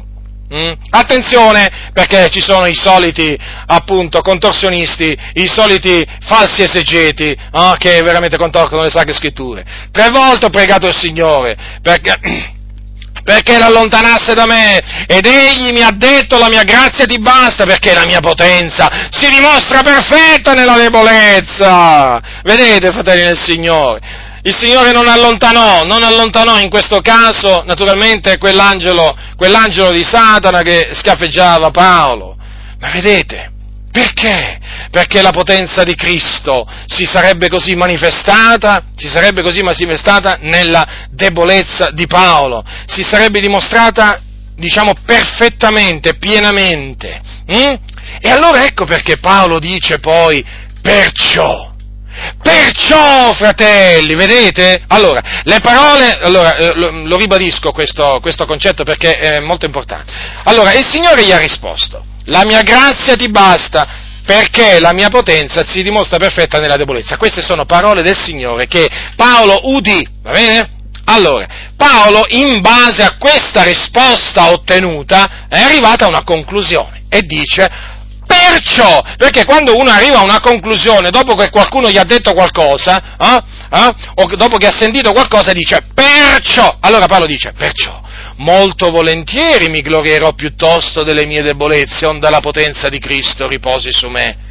Per questo io mi compiaccio in debolezze, in ingiurie, in necessità, in persecuzioni, in angustia per amor di Cristo, perché quando sono debole, allora sono forte. Ecco perché quando la Chiesa è debole, la Chiesa sì che è forte, la Chiesa sì che prega con ardore, la Chiesa sì che si fa sentire quando predica. Mm? È come se si fa sentire. Pochi, ma veramente si fanno sentire. Ah, come si fanno sentire? Uniti col Signore, uniti per il Signore, per la verità. Allora Paolo cosa ha detto? Si compiaceva e si compiaceva. Che ha detto l'Apostolo Paolo, fratelli nel Signore? Che ha detto l'Apostolo Paolo? Andiamo a vedere che cosa ha detto l'Apostolo Paolo, dice, fratelli, dice tutte le cose, No, no, dice in un posto così. Allora, le cose che avete imparate, questo veniva prima, le cose che avete imparate, ricevute, udite da me, vedute in me, fatele e il Dio della pace sarà con voi, fratelli nel Signore. Ma di chi sono queste parole? Ma di chi sono queste parole? Di Maometto? Di chi sono? No, non sono di Maometto, sono di Buddha, no, non sono di Buddha, sono dell'Apostolo Paolo, l'Apostolo dei Gentili, e ha detto la verità, quindi, fratelli. Cosa ha detto? Che noi dobbiamo? Cosa ha detto? Leggiamo bene, va. Le cose che avete imparate, ricevute, udite da me, vedute in me, fatele, fatele. Dobbiamo fare le cose che ha detto Paolo. Dobbiamo fare le cose che ha detto Paolo. Che faceva Paolo? Si compiaceva in persecuzioni, in ingiurie, in persecuzioni per amore di Cristo. Allora dobbiamo fare la stessa cosa. È un ordine, è un ordine, dobbiamo fare questo, ci dobbiamo compiacere nelle persecuzioni, raccomandando l'anima nostra al fedele creatore, nell'attesa che il Signore nella sua grande fedeltà poi ci esaudisca naturalmente a suo tempo e ci liberi da tutte le persecuzioni che noi subiamo a motivo di Cristo. Però, fratelli nel Signore, non, non, non ricorriamo al deputato, al senatore, all'assessore, alle petizioni, alla Carta dei diritti dell'uomo, alla Costituzione italiana. Lasciamo perdere, fratelli del Signore. Se siamo perseguitati a motivo di Cristo, sopportiamo. Poi il Signore ci farà giustizia ci farà giustizia, anche mandando un terremoto, eh, perché il Signore fa giustizia anche in questa maniera, non vi pensate, eh, o, mm, insomma, in tante maniere, sapete, il nostro Dio è un, Dio, grande, è un Dio tremendo, sapete quante volte il Signore ha mandato dei terremoti in zone veramente dove perseguitavano a morte, a, a morte i santi. Oh, qualcuno dirà, cosa stai dicendo? Cosa stai dicendo? Dio amore? Sì, ma certo che Dio amore, però Dio è anche giusto, questo dice la Bibbia, eh? è un Dio, un giusto giudice che sa dire ogni giorno che non tiene il colpevole per innocente. No, a proposito, ma quelli che perseguitano i santi, che sono innocenti? Eh? I persecutori sono innocenti o colpevoli davanti a Dio? Oh, fatemi capire questo. Fatemi capire questo, contenziosi! Ma che stanno facendo un'opera buona? Eh? O un'opera malvagia? Un'opera malvagia, no? Quindi che cosa meritano da Dio? I complimenti? Che cosa meritano se non castigo e afflizione? Quindi il Signore a suo tempo chiaramente suscita la persecuzione e poi punisce, punisce, i, perse- punisce diciamo, i persecutori. A proposito, avete sentito parlare di Benito Mussolini? Benito Mussolini era, diciamo, il duce eh, chiamato il Duce ed è stato diversi anni, oh, diciamo, al governo. al governo in questa nazione. Autorità stabilita da Dio, eh? su questo non si deve assolutamente discutere. Mussolini come Hitler sono stati messi là da, eh, da parte di Dio per, diciamo, adempiere determinati disegni. Mm? Allora, parliamo di Mussolini. Ora, Mussolini ha perseguitato duramente i santi. Mm? I santi eh, ha perseguitato diciamo, un po' tutti gli evangelici, ma in particolare si è accanito contro i pentecostali, perché naturalmente eh, per varie ragioni. Comunque, istigato dalla Chiesa Cattolica Romana, Mussolini ha perseguitato duramente i pentecostali. Ora, fratelli nel Signore, ha, e poi naturalmente c'è stato appunto, eh, diciamo, chi ha firmato una circolare che appunto bandiva il cosiddetto culto pentecostale, dovevano essere chiusi tutti i locali dove si riunivano i pentecostali, non ci potevano essere più riunioni né pubbliche né private dei pentecostali, insomma, questa gente era proprio veramente gente da mettere al bando perché è pericolosa per l'ordine sociale e insomma per, anche per la salute pubblica, insomma, aveva veramente decretato la persecuzione veramente contro i pentecostali. Eh? Eh, allora, fratelli del Signore, ma voi lo sapete che fine, che fine hanno fatto sia eh, diciamo, Benito Mussolini che anche il sottosegretario eh, che ha firmato quella circolare? Beh, allora fatevi una ricerca in internet, eh? Fatevi una ricerca in internet e andate a vedere poi che fine hanno fatto. Autorità stabilite da Dio, sì, ma non è che sono, non è che sono le prime e non saranno nemmeno le ultime autorità stabilite da Dio, di cui Dio si usa per naturalmente suscitare una persecuzione contro la sua Chiesa, per fortificare la sua Chiesa, per mettere alla prova la sua Chiesa e poi naturalmente punisce la verga della sua ira. Mm? Eh, non c'è niente, non, non, è che c'è qualche cosa di strano, qualche cosa di nuovo. Leggete la Bibbia, fratelli del Signore, e troverete che le cose, le cose, diciamo, sono cose che si ripetono ciclicamente quando il Signore vuole. Eh? Quando il Signore vuole. Allora, quello che vi volevo dire è che il Signore poi punisce i persecutori, perché sono colpevoli. Non è che sono innocenti e quindi meritano il giudizio di Dio. È tremendo il Signore poi quando esercita i suoi giudizi. Eh? Contro appunto quelli che ci affliggono, perché poi rende loro afflizione eh? e li colpisce, li colpisce in presenza di tutti, veramente, li fa morire, eh? li distrugge, li annienta. Fratelli del Signore, vi stavo dicendo appunto, eh, appunto ho fatto un esempio, no? È storia questa, eh? Ah, alcuni diranno adesso cosa ti metti a dire queste cose, ma vuoi spaventare le persone? No, io non è che le voglio spaventare, voglio dire le cose come stanno. Poi, se qualcuno viene preso da spavento, ben venga, perché diciamo oggi c'è, c'è bisogno veramente di gente che venga presa dallo spavento dell'Eterno, guardate, ve lo posso assicurare, eh? Tutta questa gente che schernisce veramente la parola del Signore, è ora veramente che cominciano a tremare davanti al Signore.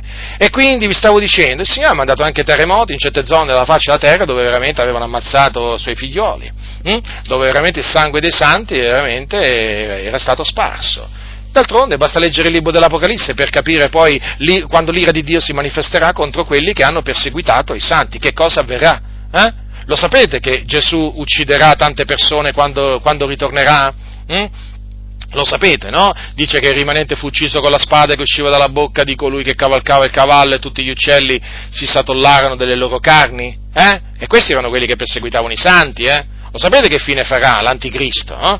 Colui che perseguiterà i santi? Hm? Lo sapete? Suscitato da Dio, certamente, l'anticristo, l'uomo del peccato, perseguiterà i santi, molti saranno messi a morte da lui.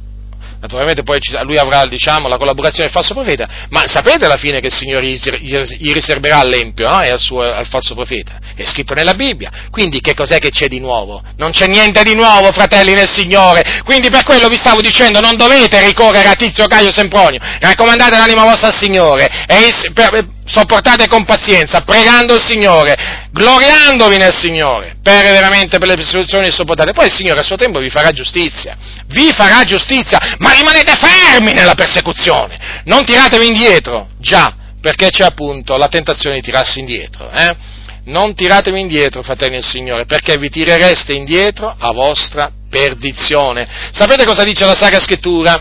Parla nella parabola del seminatore Gesù parlò parlò del, del, de, de, di una parte del seme che cadde sui luoghi rocciosi.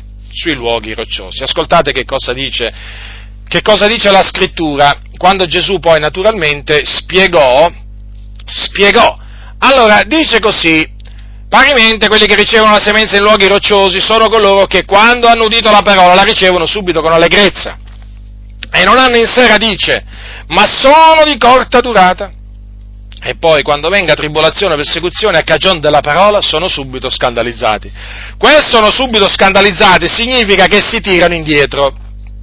Eh già, si tirano indietro. Sì, fratelli nel Signore, è proprio così, sta scritto proprio così, fratelli. Eh, noi dobbiamo prestare molta attenzione, sapete?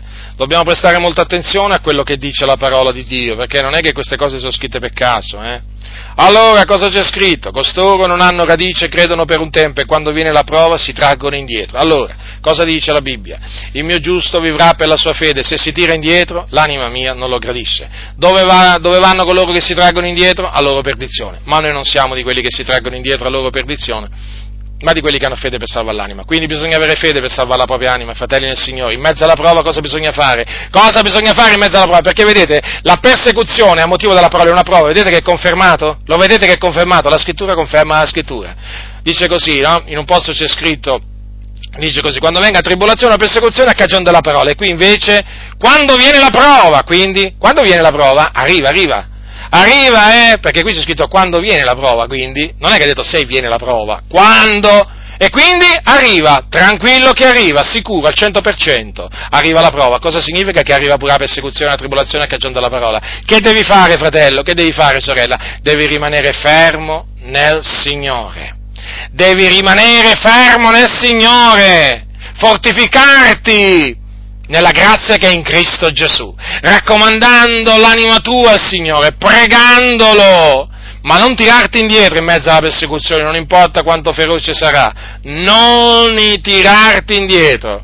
Il Signore ti sta mettendo alla prova, come in un crogiolo, l'ho chiamato il crogiolo dell'afflizione, ti, ti, sentirai come in un fuoco, ti farà passare attraverso il fuoco, ma stai tranquillo, che poi il Signore ti tira fuori dal fuoco, ti tira fuori dal fuoco, rimarrà con te in mezzo al fuoco e ti tirerà fuori dal fuoco, perché come diceva Paolo, il Signore mi ha liberato da tutte Certo, se poi il Signore non ci libera e perché ci vuole portare con sé, sia fatta la sua volontà. Comunque una cosa è certa, andare col Signore non è che è peggio di, non è, che è peggio di rimanere, è meglio che rimanere qua, perché diceva l'Apostolo Paolo, per me il vivere è Cristo, morire è guadagno. Quindi, quando anche il Signore non ci liberasse, eh, e facesse sì che noi fossimo messi a morte a motivo dell'Evangelo, gloria al suo nome eh, sia fatta la volontà del Signore. Vuol dire che il Signore c'ha qualcosa di meglio per noi perché ci riceverà in gloria. In gloria, nella gloria beata, fratelli nel Signore, là dove ci sono tutti i santi, dove ci sono gli angeli, dove c'è Gesù, eh? Dove vedremo Gesù? Qualcuno dirà, sei sicuro che vedrai Gesù? Io sono sicuro. Sono sicuro, sì. Sei proprio così sicuro? Sì, sono sicuro perché dice la Bibbia. Paolo diceva, Paolo diceva, ho il desiderio di partire ed essere con Cristo. Non si capisce come si fa a andare con Cristo e non vederlo. Io veramente ancora lo devo capire. Lo devo capire! Spiegatemelo, voi che dite che i santi vanno in cielo in una stanzetta. Ancora non si è capito se sta stanzetta è chiusa, diciamo, se c'ha le finestre. Com'è sta stanzetta? Eh, com'è questa, com'è questa zona qua? Fatemelo sapere, eh? Fatemelo sapere, eh? Spiegatelo ma che, ma che dovete spiegare? Non dovete spiegare proprio niente. Siete degli ignoranti. Dovete leggere la parola di Dio e accettarla così com'è. Essere con Cristo, che significa essere con Cristo? Eh? Ma se tu sei con qualcuno, fammi capire, ma tu la vedi quella persona? Mm? Eh? Se tu, dici, se tu dici a una persona, sono andato in quel posto eh, a stare con Tizio, no, fatemi capire, ma vuoi dire che sei andato proprio con Tizio, che lo vedi Tizio? Beh, mi pare di sì, no? E allora quando si tratta invece della parola di Dio, allora andare con Cristo non significa più in effetti andare con Cristo. Significa andare con Cristo senza andarla a vedere. Cioè, rendetevi conto questa gente come legge la Bibbia. Hm? Legge la Bibbia questa gente con degli occhiali di qualcuno. Hm? Ma sono degli occhiali praticamente che invece di far vedere meglio fanno vedere peggio. Hm? E quante cose gli hanno fatto vedere peggio a questo? Eh? Si chiama Francesco Toppi questo individuo. Io non è che ho paura di fare il nome, eh? Si è permesso di accusare l'Apostolo Paolo pubblicamente per fare ridere le persone, eh? Eh, lui non si è, lui non ha avuto paura di fare il nome di Paolo, eh? E di schernirlo e di deriderlo, eh, di dire che la sua predicazione era, era un errore nell'aeropago. E perché io mi dovrei veramente avere paura di fare il suo nome? Eh? E dire che non ci vede, che ha la vista corta e che ha una lingua biforcuta, avvelenata. Perché dovrei avere paura di dire questo quando si è permesso di insultare uno dei santi apostoli del Signore? Eh? Per quale recondito motivo? Lui si poteva permettere, eh? si poteva permettere nel pieno delle sue forze di deridere chi voleva, eh? di raccontare anche barzellette e io non mi posso permettere invece di avvertire la fratellanza santa e dal veleno che veramente questo uomo ha propagato in tutti i suoi anni di cosiddetto ministerio. Pensate un po' voi che cosa andate in giro a dire. Eh? Alcuni appunto vi stavo dicendo, leggono la Bibbia con i suoi occhiali, usiamo questa espressione, e infatti è come se non la leggessero.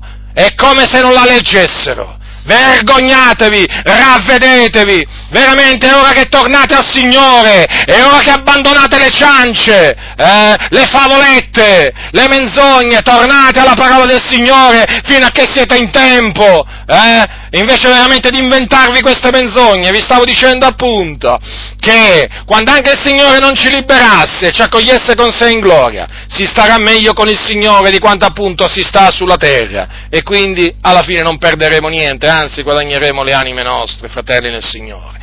E quindi rallegriamoci in mezzo alle persecuzioni come facevano gli apostoli, noi ci, ci, rallegriamo perché siamo reputati degni di essere perseguitati a motivo di Cristo, ci compiacciamo nelle persecuzioni perché così il, Signore, così il Signore ha stabilito per noi. Quelli che vogliono confidare negli uomini anziché in Dio, peggio per loro.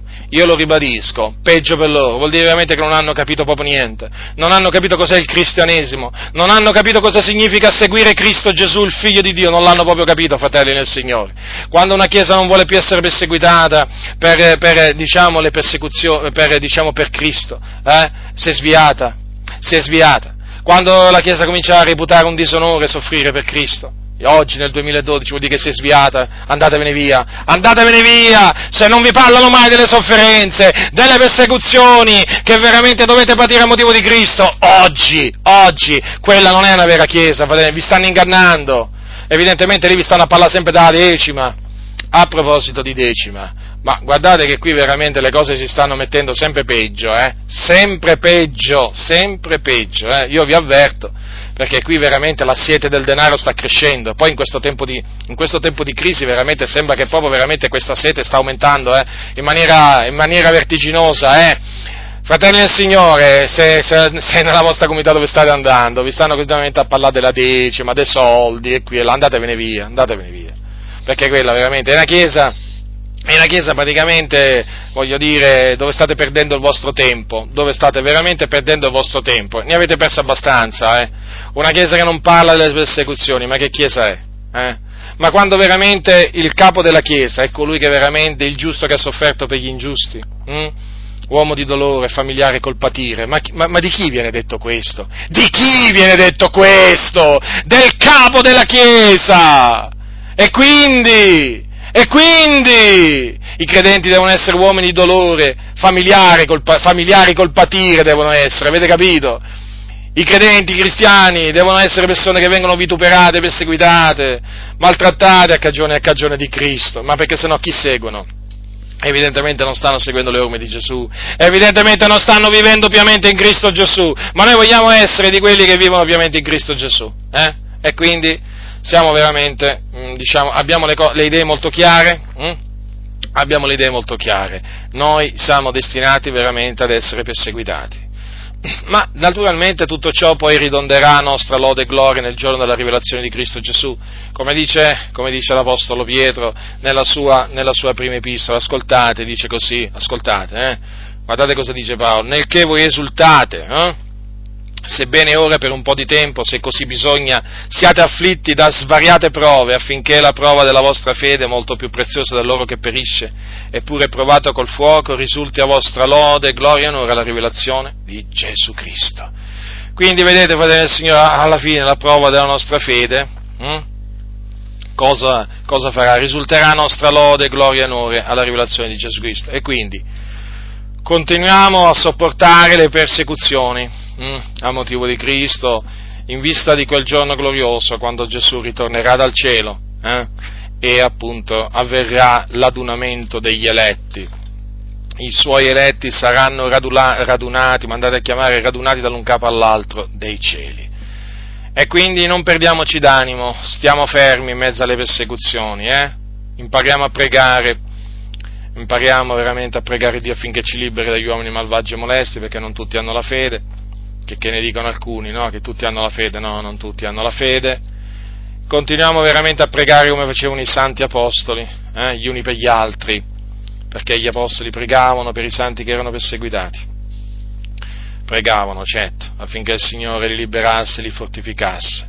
E questo dobbiamo fare noi gli uni per gli altri, fratelli del Signore. Non meravigliatevi della fornace che è accesa in mezzo a voi, eh? Non meravigliatevi, fratelli del Signore, Merav- anzi, meravigliatevi se la fornace non è accesa in mezzo a voi, eh? Cioè, meravigliatevi se non siete perseguitati a motivo di Cristo. Non vi dovete meravigliare se siete perseguitati a causa di Cristo, ma se non siete perseguitati a motivo di Cristo, eh?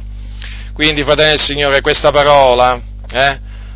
L'ho rivolta naturalmente in particolare per quelli proprio che hanno contorto le scritture, però chiaramente diretta a voi, affinché veramente siate forti in mezzo alle persecuzioni, affinché veramente rimaniate saldi nella fede fino alla fine, in attesa veramente dell'apparizione del nostro Signore Gesù Cristo dai cieli. In quel giorno veramente finiranno le persecuzioni in quel giorno i nostri persecutori saranno veramente puniti da Dio. Mm?